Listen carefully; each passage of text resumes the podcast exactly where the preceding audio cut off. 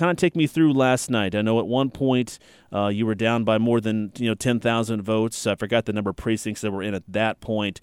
Um, what was going through your mind uh, when, when she had a pretty large lead? Obviously, you knew probably your team knew what precincts were still out there that could help you get back into the race. Yeah, we knew that some of the last precincts that were going to be called were some of our strongest. My home county of Christian, also Piatt County, uh, where we went, where we've always run uh, very strong.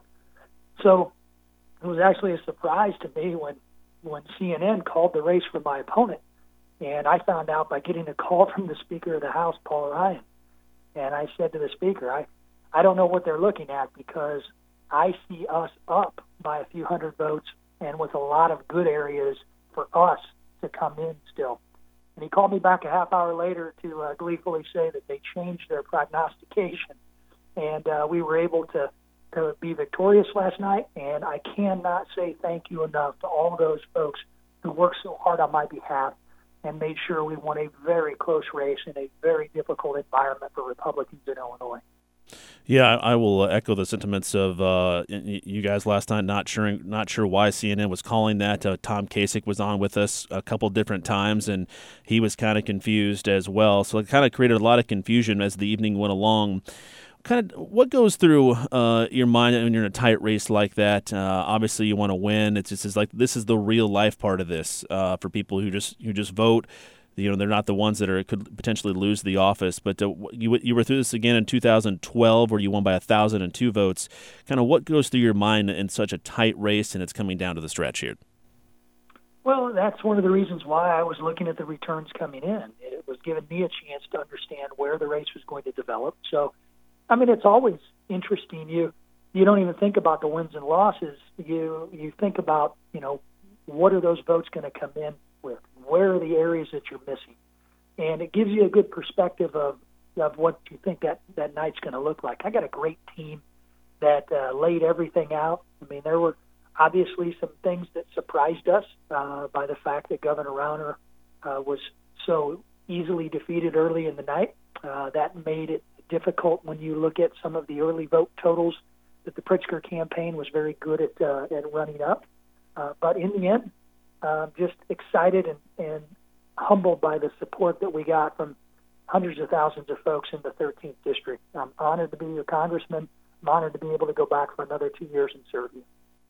Yeah, what, what did you think? Uh, the, this the Democrat kind of the, the blue wave that was talked about a lot, but uh, let's focus really on the state of Illinois from that aspect.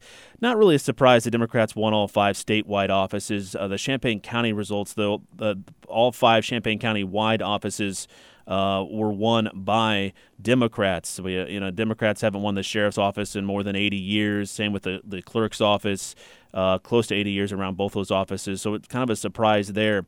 Did that kind of create a little concern from your camp just because Democrats were winning so many offices just in the state alone? Well, we, we always knew that there was going to be concern. This is this is something that you go through every election cycle, make projections, and figure out if you were correct. And uh, obviously, uh, we didn't anticipate as much of a, a Democrat wave in the Champaign area, which I know my good friends uh, who did a great job, who've been doing a great job as county officials in Champaign County. I don't think they know that the blue wave in Champaign County was going to come and sweep every Republican out of office uh, at the county level that, that was on the ballot last night. But now's a chance to step back and rebuild, and and Democrats are going to have to to realize that it's a lot more difficult at, at times to govern than it is to campaign. And I, I know that the, the local media in Champaign County is going to be able to be a good watchdog over the transition to new government and new leadership in Champaign County. In your mind, uh, back to your race, and what do you think put you over the top uh, to, to get your victory last night?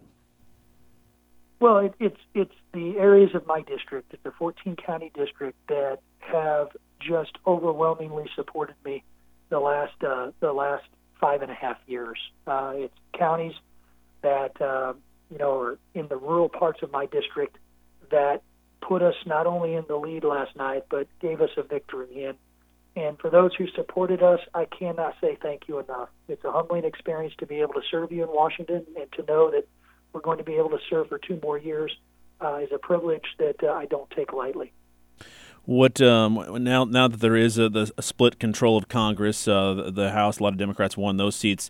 How do you see the the process playing out now in terms of trying to get things done? It becomes a little bit more difficult without a majority in, in both uh, chambers. Well, it, it could also be easier. Um, I, I'm somebody who's been clamoring for bipartisanship in Washington. I'm ranked one of the most bipartisan members of Congress.